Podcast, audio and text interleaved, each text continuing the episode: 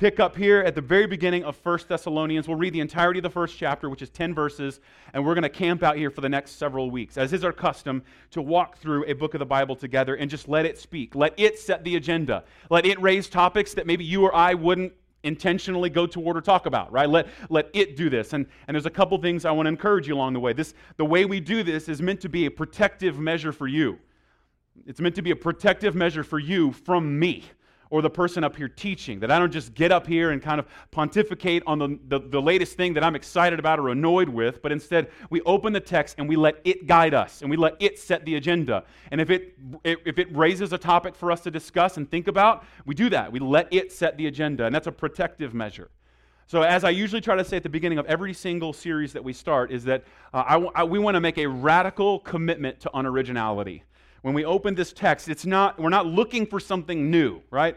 Uh, if, if, you, if you open the Bible and, you, and, you, and you're looking for a new or creative or innovative way to think about God, uh, I want to encourage you. The, the first Christians had a name for that, and it was called a heretic right? So, so if you're like looking for some new or creative and innovative way to see the Bible, like a new lens to understand it, I'm going to encourage you, be, be careful. We want to actually have a radical commitment to unoriginality. And we dig into the Bible for something not that's new, that will fade, but something that is timeless, something that, that is original, something that is old and ancient, something that connects us to an ancient sense of who God is and what He's done for us. And that's our goal when we open the Bible.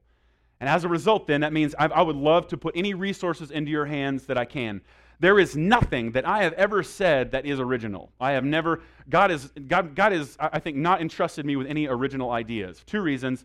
Uh, the first one uh, is because, as, as Solomon tells us in Ecclesiastes, there's nothing new under the sun. Uh, but secondly, I think he knows I would probably try to get like rich or famous off of it if I had a new original idea. So, so what's entrusted to me, I think, is to kind of open up some of this stuff. My notes are extensively footnoted, so if you want to get your hands on more resources to see what it would look like to dig more deeply into First and Second Thessalonians, I would love to pour as many resources on you as I can. I would love to answer any questions. If you find yourself saying like, that was really clever or that was really innovative. I probably didn't come up with it. And I would love to point you towards uh, the more clever, more innovative, more, uh, more genius people that kind of inform my reading of this text. So we're going to read the first 10 verses of 1 Thessalonians, looking for something ancient, beginning to think about what it looks like to be Christians and what it means to be a church set apart for the glory of Christ. This is a letter that the Apostle Paul wrote to a church in Thessalonica. We'll learn more and more about this in the next few weeks.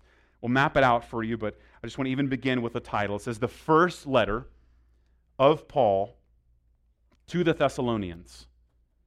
Beginning in verse 1.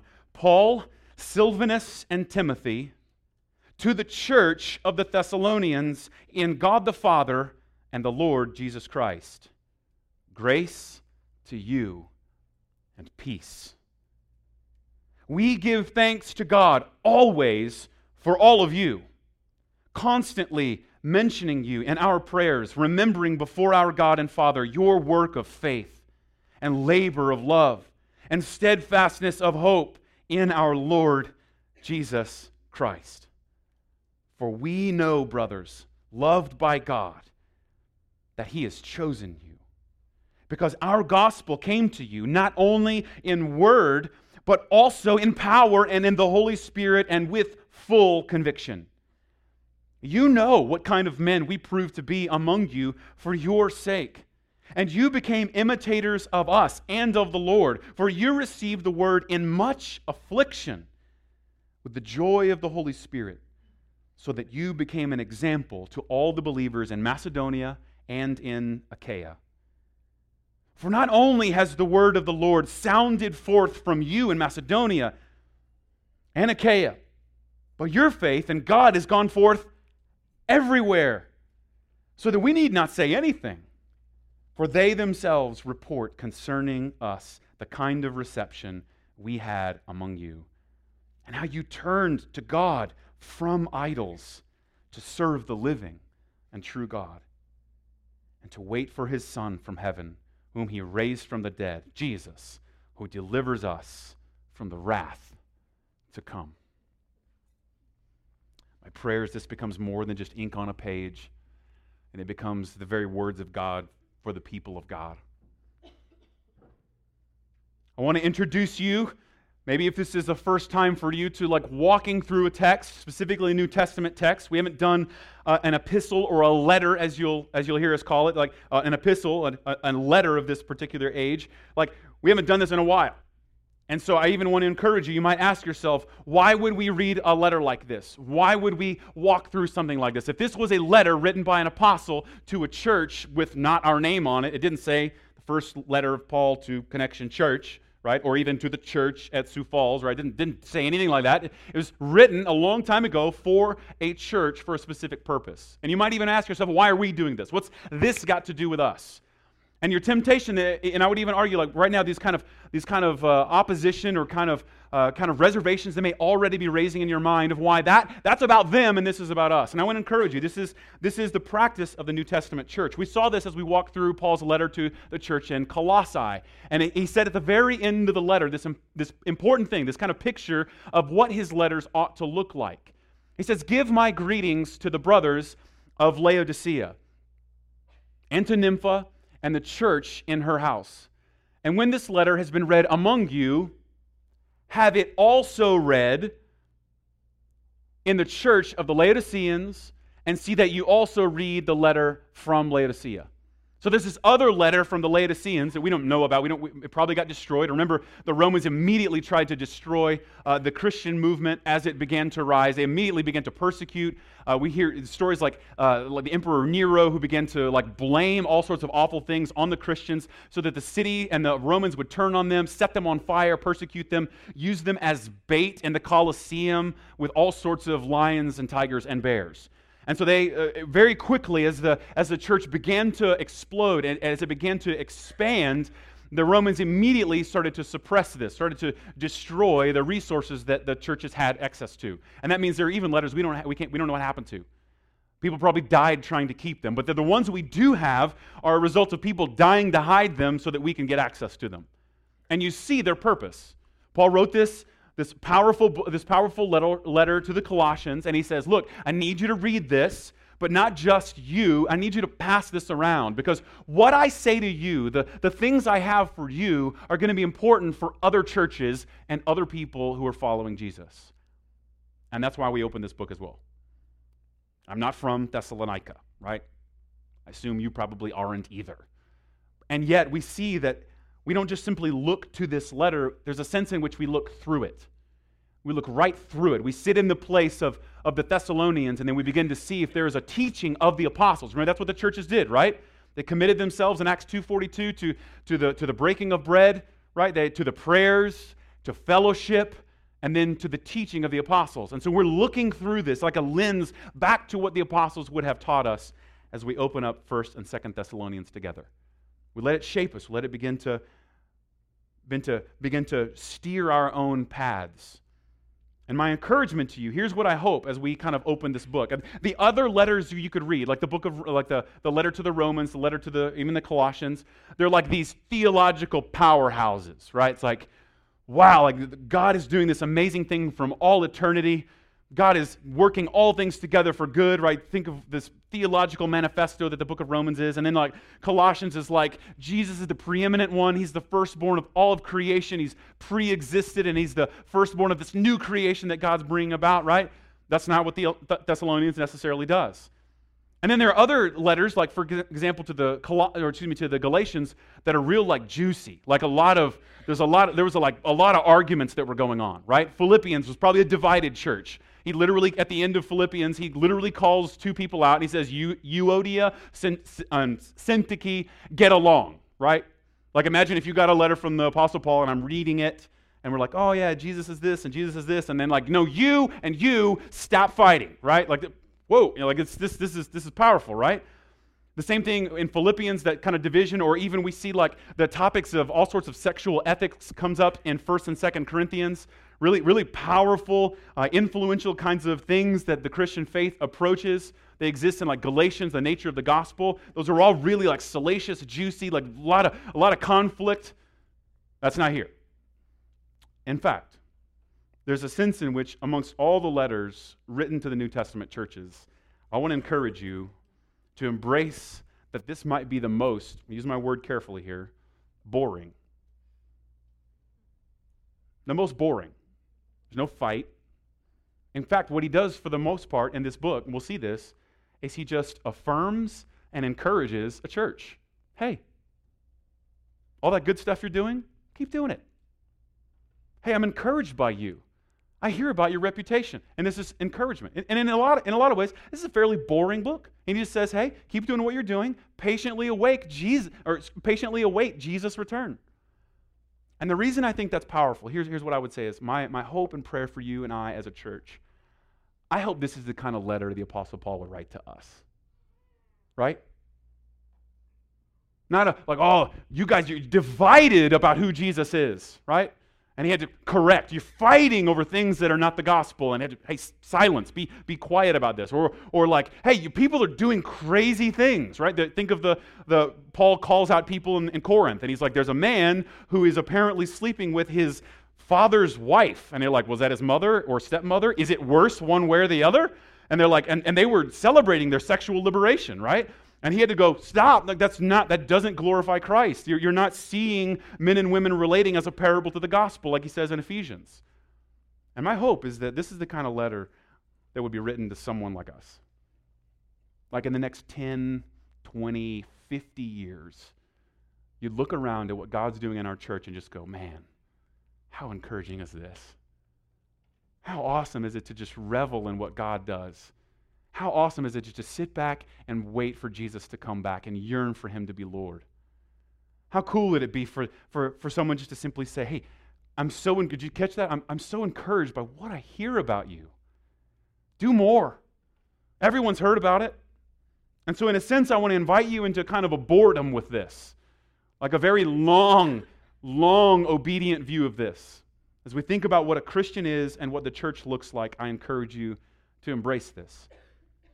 He begins, he says, Paul, Silvanus, and Timothy. This would have been most likely Silas. So next week we'll read through this, but because uh, because some of this becomes uh, irrelevant, it becomes relevant for us. If you want to, you can read as you if you if you were here a few years ago, we walked through the book of Acts, Acts chapter 17, and the entirety of the book of or the chapter of Acts chapter 17 Paul is on his way through these areas. He goes to Thessalonica, which is the capital city of Macedonia. He goes into a place, shares the gospel. Everyone gets excited about it. And like most times, uh, when Paul goes in and sees a, an amazing uh, reaction to the good news of Jesus, they start a riot and they run him off. And then he goes down the street to the, to the Bereans. He's more, he's more comfortably received and he's kind of kind of relaxes. And then paul silas and timothy kind of split up there. Silas and timothy or silvanus here as it's translated um, stay there in thessalonica. And, and the thessalonians find out that that riot starter is just down the road in the Bere- with the bereans and they take more people and start a riot in berea. So when he got here this was rough. So did you, did you catch that little bit there? He says look i know that there was something that happened in verse 6 and you received the word. Did you catch that? With much affliction right that's a very polite way of saying, uh, remember the riot? Remember the riot we had? Remember the, like the looting and the and the violent mob that, that took place because of what Jesus started? That's a polite way of saying, hey, we've had a rocky, uh, rocky start. It's a rough beginning.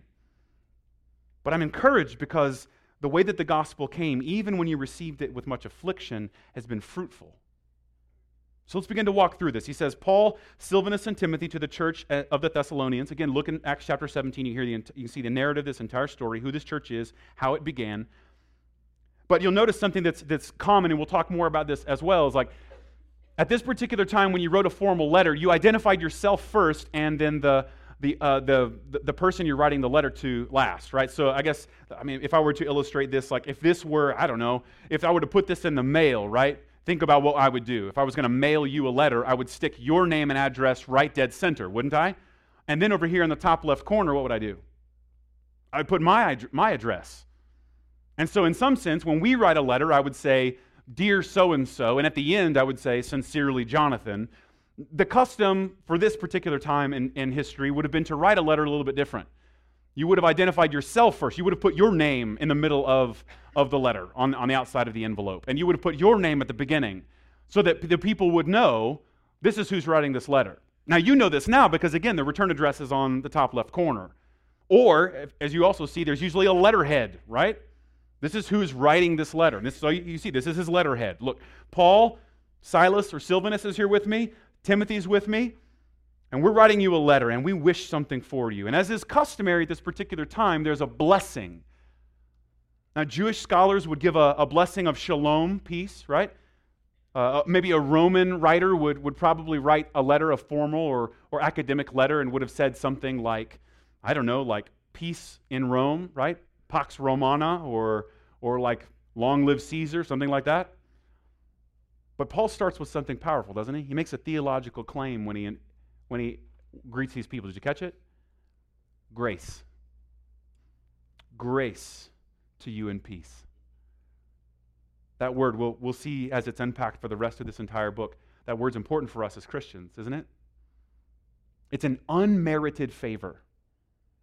It is an unmerited, unearned. In fact, we were in a spot where we were dead in our trespasses. We were running from God, rebelling from Him in sin, and God didn't just, you know, relent to not show us a, a, justice on us, and He didn't just relent to show us mercy, but instead He lavished His reward upon us. The way we talk about this, it'd be like if you got pulled over for speeding, and not only did you not get a ticket, you got off, but then instead of having to pay $200 for a ticket, the, the police officers handed you $200. That's grace. Right? Like I deserve to be in debt for this amount, and now I somehow have it. That's grace. It's not just mercy, a relenting of justice, but it's grace. It's a gift. It's, a, it's something lavished upon you that you don't deserve. So verse 2 it says, We give thanks to God always for all of you constantly mentioning you in our prayers. Then you start to get a picture of what a church would look like, right? Sitting around, thanking God for what He's doing around us sitting around and say, hey, did you, did you meet so and so?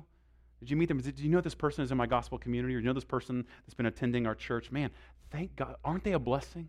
Isn't it amazing to see what God's doing? Or my favorite thing is we sit around and get to watch God shape us. I can look around even now and think about, I know what you looked like a year ago. I know what you looked like two, three years ago. Some of you even more than that. And I can sit around and go, isn't it amazing? Don't like thank God Thank God that he's not up there and out there, but thank God, look, look at the way he's changing lives. Look at the way he's granting joy in places where there once was sorrow. He's granting confidence in his finished work where there once was nothing but fear. Every time mentioning you in my prayers, remembering, remembering before God, our Father, and he lists, lists three things your work of faith, your labor of love, and your steadfastness of hope. Where? In the Lord Jesus Christ. This is important. Over 200 times in the New Testament, this phrase is found in Christ, in Jesus, in Him, in the beloved, is what Ephesians would even say. In Jesus, in Christ, in Him, over and over and over and over and over again. Because what we have is not in and of ourselves, it's freely given, it's only in Christ. And when we're united with Him, we have things like this. So here's, I would just even start here. Like, it begins to thank God. He begins to thank God for the things that he is doing around him. He begins to thank God for the fruit of this by means of this opening thanksgiving. He's drawing attention to the glory that God deserves. There's a powerful thing I think we see here. There's an introduction to thanksgiving, not just for what God has done, but here's what will be profound for you because, again, this is a church centric doc- document the New Testament is a church centered piece of information, a library devoted for the church and the building up of the church. And even here, he invites us to think about not just thanking God for what he's done for me individually, but thanking God for the people around me. What a model, right? I mean, uh, you're sitting on a chair that you probably didn't put there. You're, you're, you're probably benefiting this morning. You probably drank a cup of coffee or tea that, like, you didn't brew. Someone else did it for you. Right? This is powerful for us. For, like, uh, for the last few years, we've, you know, there, are people that would get up and they would roll into Rosa Parks Elementary. We would get a torch and thaw off the, like, the, the trailer to get everything out of it. Right? I'm not kidding. You, we, have a, we, had a, we keep a torch in my car, and we would thaw the locks so they would open, thaw out the trailer, pry it open with a pry bar so it would come out, so that everything that's frozen inside and sub-zero, people with like, and we brought extra gloves, but some people are silly and they, they wouldn't wear them. They'd pull out they'd pull out frozen stuff, and they'd set everything up so that you and I could enjoy the labors of someone else. And that's That's even just the beginning, isn't it? Like, like do, do, do, do you see that? Can you think of the ways in which you might have already benefited from that? Work of faith. These people, not because they're necessarily nice people, not because they didn't have something better to do on a Sunday morning, namely, right? Like, like it's not like they had nothing to do. It's not like they couldn't think of anything better to do, but they have a work and a service, a labor, a steadfastness. When I say steadfastness, I mean think, think like plowing and shoveling snow, wondering if someone's going to open the building for us, right? You see this? This is the heritage of even our church. And I would encourage you, like, ask God if, even begin there, ask God if He would begin to open your eyes to, to even seeing all the ways in which someone else is serving you. Someone else, again, not because you deserve it, you don't. You're not that special. And someone served you. Why? Why? Because they have faith, they have love, and they have hope in what?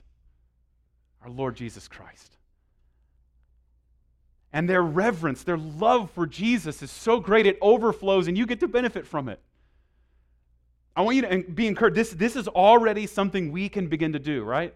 There are things here that, that kind of cast a vision for what it would look like to be a church that looks like this. But there are ways in which I want to do exactly what he does.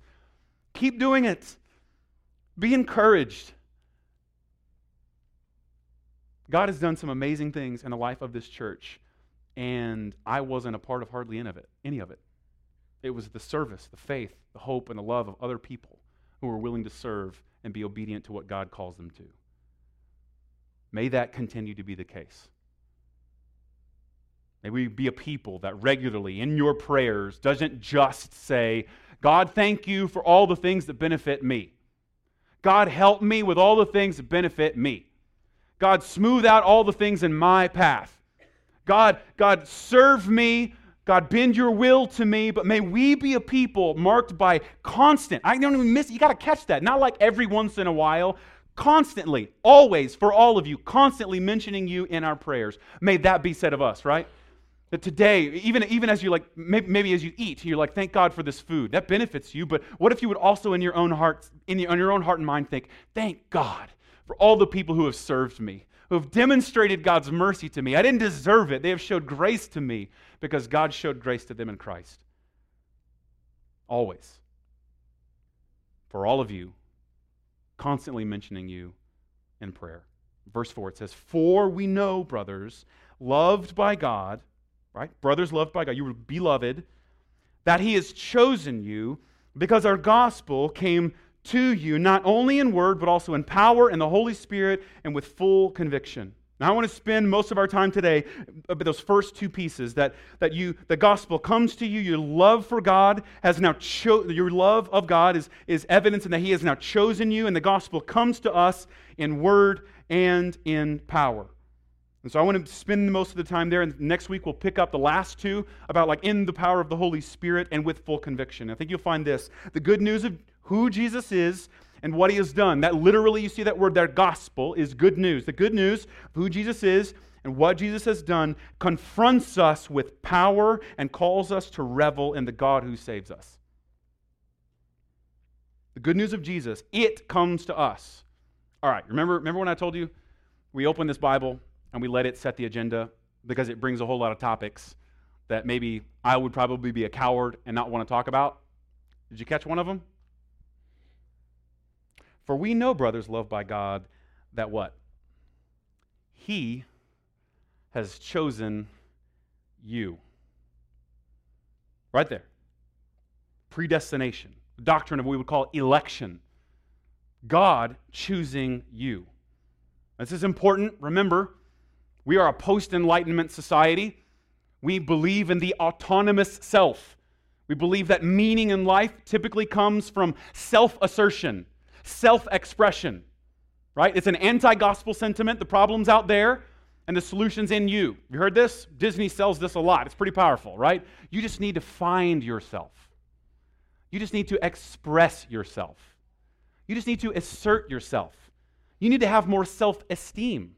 You need to have higher self confidence. Get this?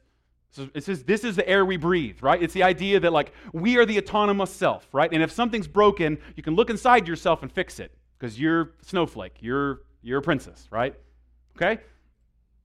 This is, our, this is, the, this is the notion that we currently are, are influenced by. And, what, and, and typically, the, the, the undertones of that, it says this The most important person in the world is you. And the most important decisions that will be made in the world will be made by you. And your love and your sense of being accepted will be predicated upon the people you choose to let into your life, the ones you allow in. Did you catch this? You're beloved by God. Why? Why are you beloved by God? I mean, how, how would I even know this? He's chosen you. Now we'll dig into this for the rest of our time in 1st and 2nd Thessalonians, but I want to at least begin to begin to think about something here. You see, there's, there's a regular occurrence, or this shows up on a regular basis. There's this kind of confrontation. The good news of Jesus, it really opposes you. At first, it really like it confronts you. And it says something about you that if you're like me, you don't like to think about. Namely, that you're a person who needs help. You're a person who needs saving. You're a person who needs someone to take our place, right? This, this is not a natural thing, right? I'm the, I'm the Stuart Smalley. You're good enough, right? You, you know what I'm saying? This, this, is, this, is my, this is my typical inclination. And we find something here that the gospel, the good news of what Jesus does, confronts us first with something about ourselves that we don't want to admit is true. It comes to you. God has chosen you. I just want you to consider the possibility that maybe the most amazing thing about you isn't something you've done. It's possible that the most amazing thing about you is something God did for you. The thing that gives you value isn't something that you build in yourself, right? You self think self-esteem. I esteem myself. Well, think about that. If you're if you're a lousy person, then esteeming yourself is pretty pretty worthless, right? Think of it this way like maybe you like basketball. I'll give you a sports analogy here. You don't need to like basketball to understand this, but right now, basically, you know, give or take a few people, LeBron James is like the greatest basketball player in the world right now. I know, maybe, okay, maybe top five, whatever, okay? Not, not going to pick a fight. But if I said to you, right, if I, if I, if I like said to you in front of all these people, this person's a really good basketball player, I mean, that might be worth, I don't know, a little bit, like, oh, well, somebody esteems that person. But if LeBron James stood up here and said about you, this person's a good basketball player, it would be worth a whole lot more. Agreed? Because when someone great grants you esteem, it is great. And the greatness of esteem is proportionate to, to where it comes from. And so if I say, hey, this is a really good basketball player, that really, you shouldn't really believe that. That's not worth much. But if a great basketball player says you're a great basketball player, everyone immediately goes, whoa, there's some validity here. Multiply that times the infinite and matchless righteousness of God. Multiply that, that little concept that esteem is proportional to its source. Multiply that idea times the infinite magnitude of God's perfection, and then think about what it means when God, who is infinitely perfect and holy, eternal and matchless in nature, says, This one is mine. I want that one. Oh, friend, he's chosen you. And that ought to make you feel like, it be, did you catch that? Beloved by God. Me? Have you met me? Are you kidding? Me? He says, We know, brothers, you're loved by God. He's chosen you. Well, then the next thing, well, how do I know that? Right? How do I not just wallow in despair? Well, he's chosen that person and not me. Glad you asked, because Paul wants to answer that.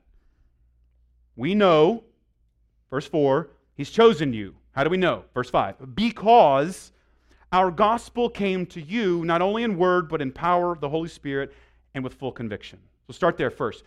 The gospel has come to you. And, and this is important, right? If we're thinking about what it means to be in Christ, chosen by God out of his vast grace and love, then we're really asking a powerful question what is a Christian? What does it even mean to be a Christian? And that's something that's pretty powerful. So maybe if you're in this room and maybe you wouldn't call yourself a Christian, right? Maybe you're like, I, I, don't know that I believe in this Jesus. I don't know if that's really who I am. I'm really glad you're here. Maybe if you're in this room and you would say, I don't believe that, I'm really glad you're here. Because here's what I would even argue for you you can't even be a non Christian safely or intelligently unless you actually know what it means to be a Christian. And this is powerful. What is a Christian? Some of you wonder even that about yourselves, right? Am I a Christian? Am I, I mean, am I loved by God? Am I chosen by God? What are you, am I, how can I be sure? How can I know?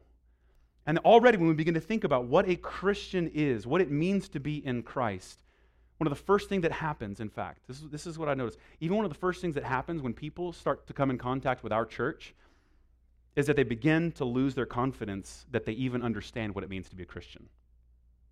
Been there? a regular basis, people who have called themselves Christian for a long time come in contact with our church, and then the first thing they wonder is like, I don't, am, I, am I a Christian? And I want to encourage you, that's actually quite common. That's why he says to the Thessalonians at least four things we got to pray for and seek out so that we can answer that question with confidence yes.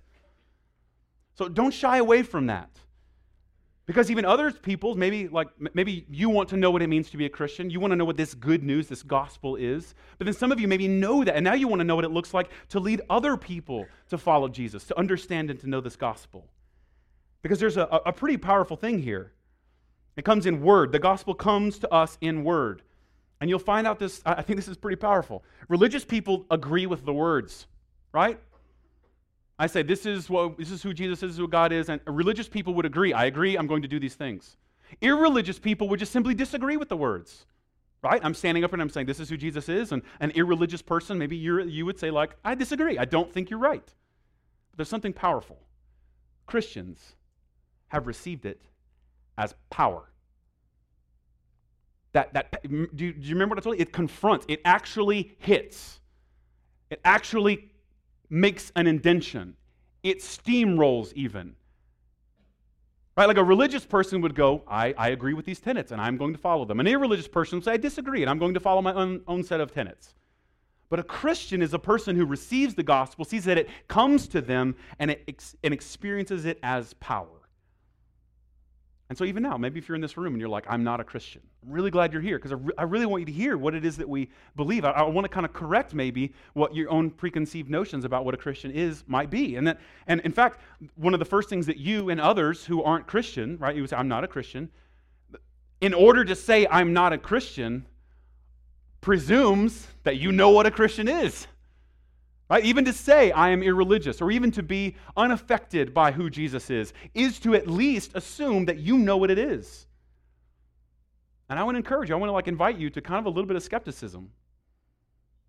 Uh, if, if your first thought when, when you see that the gospel comes to you, it's not something that you go and get, but it actually gets you. If that begins to bother you, I want to, I want to encourage you. We'll talk about this even a little bit. That's, that's a good thing. You're getting it. You're seeing its power. It actually is claiming something. And a lot of people who would say, I'm not Christian, presume they even know what that is. I would hear people say this on a regular basis. Well, I used to be a Christian, right? I used to be a Christian. And now I'm not a Christian, right? I used I was raised in a church and I used to do that, but you know, because of this, this, these decisions or this has happened, and they would say something like, Well, but I'm not a Christian anymore. I used to be a Christian. And I wanna I wanna push. I would go like, How do you know? Are you sure? You, you presume to know. You presume to know what it means to love and follow Jesus, but now that you, you, you're beyond that, that you're in some other place. And I would say, maybe not. Here's one I hear a lot. And this applies to most people. A Christian hurt me. A Christian harmed me. And I want to encourage you are you sure? You sure that was a Christian? I hear this a lot. The church. The church harmed me. I'm so sorry. I, I, I, love you, and I'm so glad you've even like come this close to a group of people calling themselves the church. I know, I know what an act of courage that is. And I know you would say, like, the church has hurt me. And I want to ask you, are you sure? Are you sure they were functioning as Christians? Are you, were they functioning as the church when they did that? I mean, they may have called themselves that, but notice we get to see what it really means to be a Christian. The gospel comes to us, it is power to us.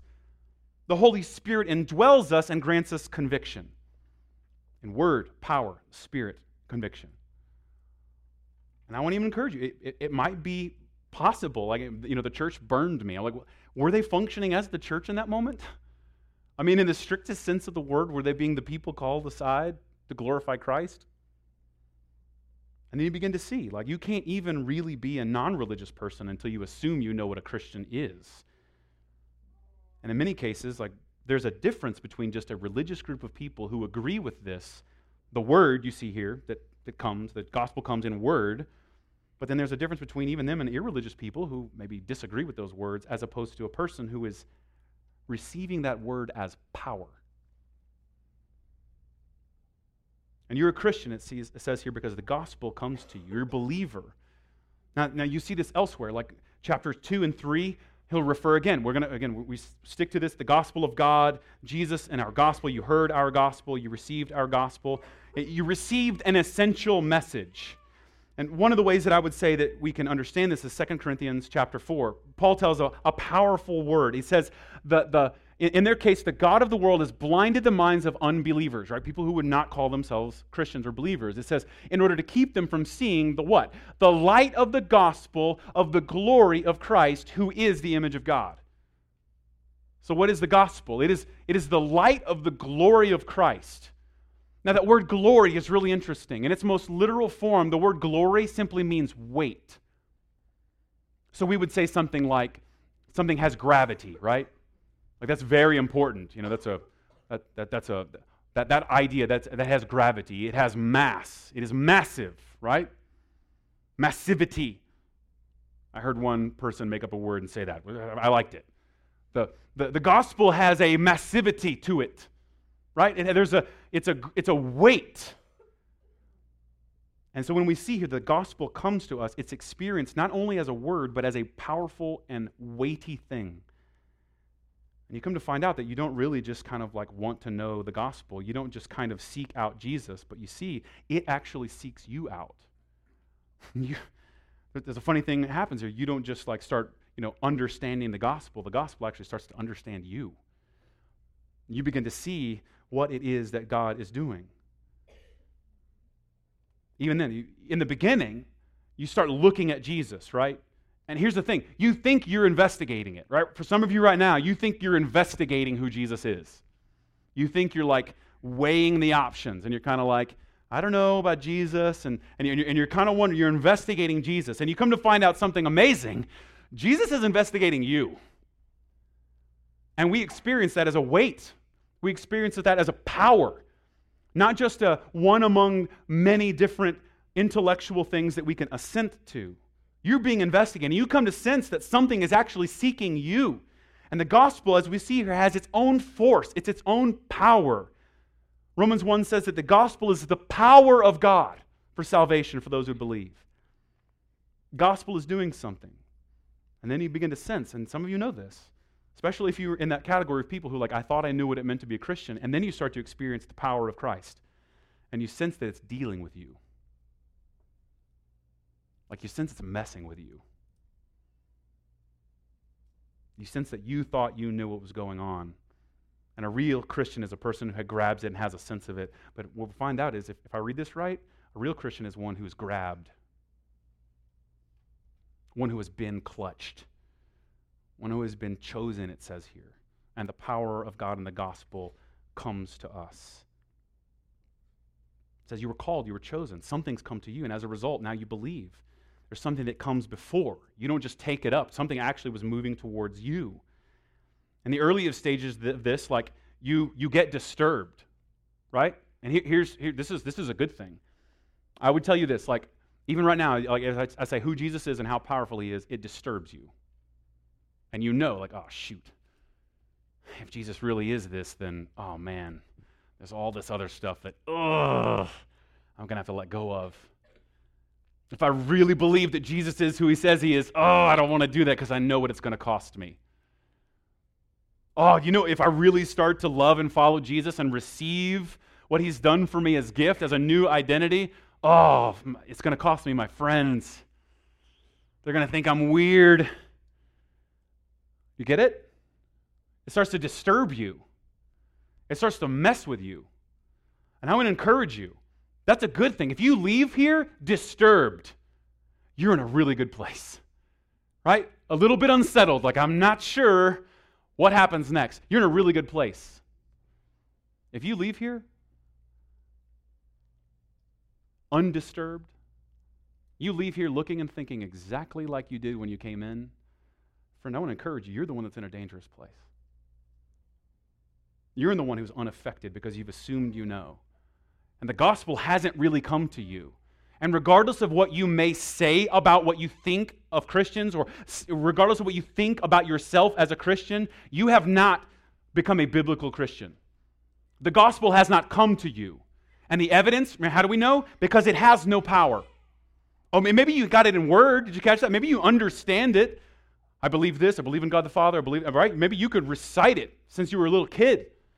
But if it doesn't bowl you over, if you don't leave a little bit unsettled, wondering what should happen next, friend, it hasn't come to you. And I want to encourage you. I want, to, I want you to see it for what it is. I want you to see Jesus for who he really is. It ought to mess with you. Listen to these words C.S. Lewis in the closing of a radio address. There's kind of a paraphrase here I'll give to you. He considers the coming and the imposing nature of the words of Jesus. I want you to listen to the words of Jesus and see if it disturbs you. He paraphrased some of these words throughout the Gospels, and Jesus says things like this No one, no one can reach ultimate reality except through me. If you try to retain the rights over your own life, inevitably it will be ruined. But it's only if you give your life away completely to me that you will be saved. If you're afraid of me, when you hear this call, I will look the other way when I come again as God without any disguise. Said things like, if there's anything keeping you from me, whatever it is, throw it away. If it's your eye, pluck it out. If it's your hand, cut it off. Nothing, nothing is worth losing me. So come to me. Whatever your load is, even if it's your sin, I'll take it off of you because I am life. I am the resurrection. I am the new recreation. Don't be afraid. I've overcome and, and rule over the universe. And to the crowds, he says, Eat me drink me. Because life apart from me is death. You get it? C.S. Lewis says then, what we make of Christ in the end isn't the issue. The issue is entirely what he intends to make of us. You feel it? Does it disturb you? Does it seem bold? Does it seem radical? Now you're getting it. Now you're beginning to hear it. Now you're now it's not just word, but it's power. It's it is a it is something is a declaration. It is a something that God is doing. It is a weight. Ultimately, that glory is something that weighs down on you. Are you disturbed? Right? Are you disturbed yet? Because in the end, if you're thinking like, well, man, they really are overdoing this Christianity thing, I mean, if I do that, that could be really a bad sign. And friend, the gospel hasn't come to you. It hasn't come to you yet. And so he says, like, we see here the gospel coming to you, and it's in its purest form. And I'll wrap up thinking it this way the gospel in its purest form, its word, its own impact, its power, its divine comfort, the Spirit of God working in it, its pure dependence that results in actual conviction. We don't dress it up we don't dress it up. In fact, we dress it down. The gospel, what Christ has done for us, is the power of salvation. Paul tells the Corinthians it's of first importance. I want to remind you it's the thing that called you, it's the thing that you're standing in, it's the thing that will hold you. You can't hold yourself. What God has done for you in Jesus is strong enough to hold you and save you, but you can't do it yourself. And the way we adorn the gospel is we just get out of the way the way that we adorn it is we just get out of the way. Think of it this way. Just recently, uh, someone in our region won Miss America, right? Now, I personally have like a kind of a disgust towards like kind of a very subjective view of beauty and beauty pageants, right? For some, some reason, it feels a lot like, I don't know, if you were, maybe if you were like me and you happen to go through like 4 H and FFA, it just seems like the way they judge these animals is kind of the way they're judging humans. I have a problem with that, okay? Just, just my issues. I'm seeing a counselor, okay? So, like, but there's, there's this kind of, they're, they're judging people on a very subjective view of beauty, right? It's very subjective. Like, I think this is beautiful. And, so, and, and, we're all supposed to kind of agree with that. And, and here's the thing that can be very oppressive, right? It's like, if you're not this, you're not beautiful. And it's like, I, I got a problem with that, right? Again, because now I'm all the way back to FFA, right? What, what's going on? But here's one thing I would say if, if you're going to do that, if you're going to sign up for that, right? If, you're gonna, if it's going to be a beauty pageant, right? Here's what I've said. This is, this, again, if, if you're going to do it, I don't think you should do it, but if you're going to do it, if you're going to have a, a pageant to measure people's subjective beauty, beauty, right? You shouldn't dress them up. It should happen at 4 o'clock in the morning. Yeah. And whether it's like Mr. Universe, right? Like, you know, wearing like a lot of spray tan, like I think you should remove all that. And at 4 o'clock in the morning, like Miss America, just just line them all up. They roll out of bed, and you're like, because if you're beautiful at 4 o'clock in the morning when you haven't put anything on, friend, you're beautiful. Like, wow, right? Like, like, like I mean, it, I, I, I'm not beautiful, but I look a lot better right now than I did at four o'clock in the morning, right? And there's a sense in which, if you want to really measure its beauty, how about you not dress it up? How about you not put a bunch of stuff on it to like accentuate things? How about you just pull it all off and just see it for what it is? And that's the kind of beauty and weight and glory that we find in the gospel. Maybe for some of you, it's like this. You won't see this at a really nice steakhouse, but a kind of a medium grade steakhouse. Have you done this? You go in and order a prime ribeye. Now, for some of you, I know that's disturbing. Okay, uh, an organic tomato, right? Like an unadulterated, an angel picked the tomato and handed it to you. I don't know, right? That for you, right? For me, it, for, I know that's maybe for you. For me, it's like a prime cut of ribeye, right? And they bring it out. All right? And I, I want it rare to medium rare because, yeah, yeah. Don't burn it. Stop it. Stop doing that, right? And they bring it out. And the waiter says, Can I get you any A1 for your steak? No! N- no! A friend of mine told me, like, you tell me that cow's name so I can thank God for it and eat it. Because here's what I would push on you. And this is, I mean, again, I, I love you, and this is exists, this this quarrel exists in our own house. Should you put anything on a steak or not? Okay, you know. But here's what I will tell you. If you want that, you want the ketchup and you want the A1 on your steak, and I'm just going to push on something. You don't love steak, you love A1. You don't love steak, you love ketchup. I, don't get me wrong, I, lo- I love those things too. I love ketchup. But in that moment, the best way to enjoy something is probably in its purest form. You could add some stuff to it. But the best way to dress it up is to get out of its way. Friend, this is what Christ has done for us. This is it has power. When that word is declared, it hits you. It means something and you and you can't avoid it.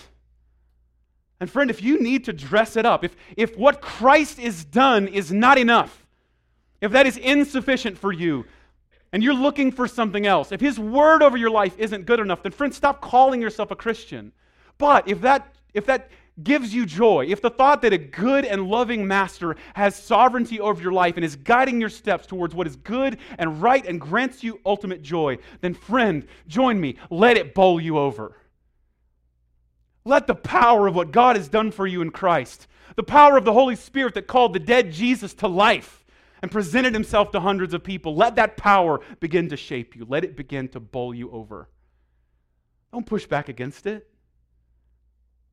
Friend, we're, as a church, then this means that we're like, hear me now, we're like a broken record in a land of hot hit singles. And all the world is clamoring for something new, innovative.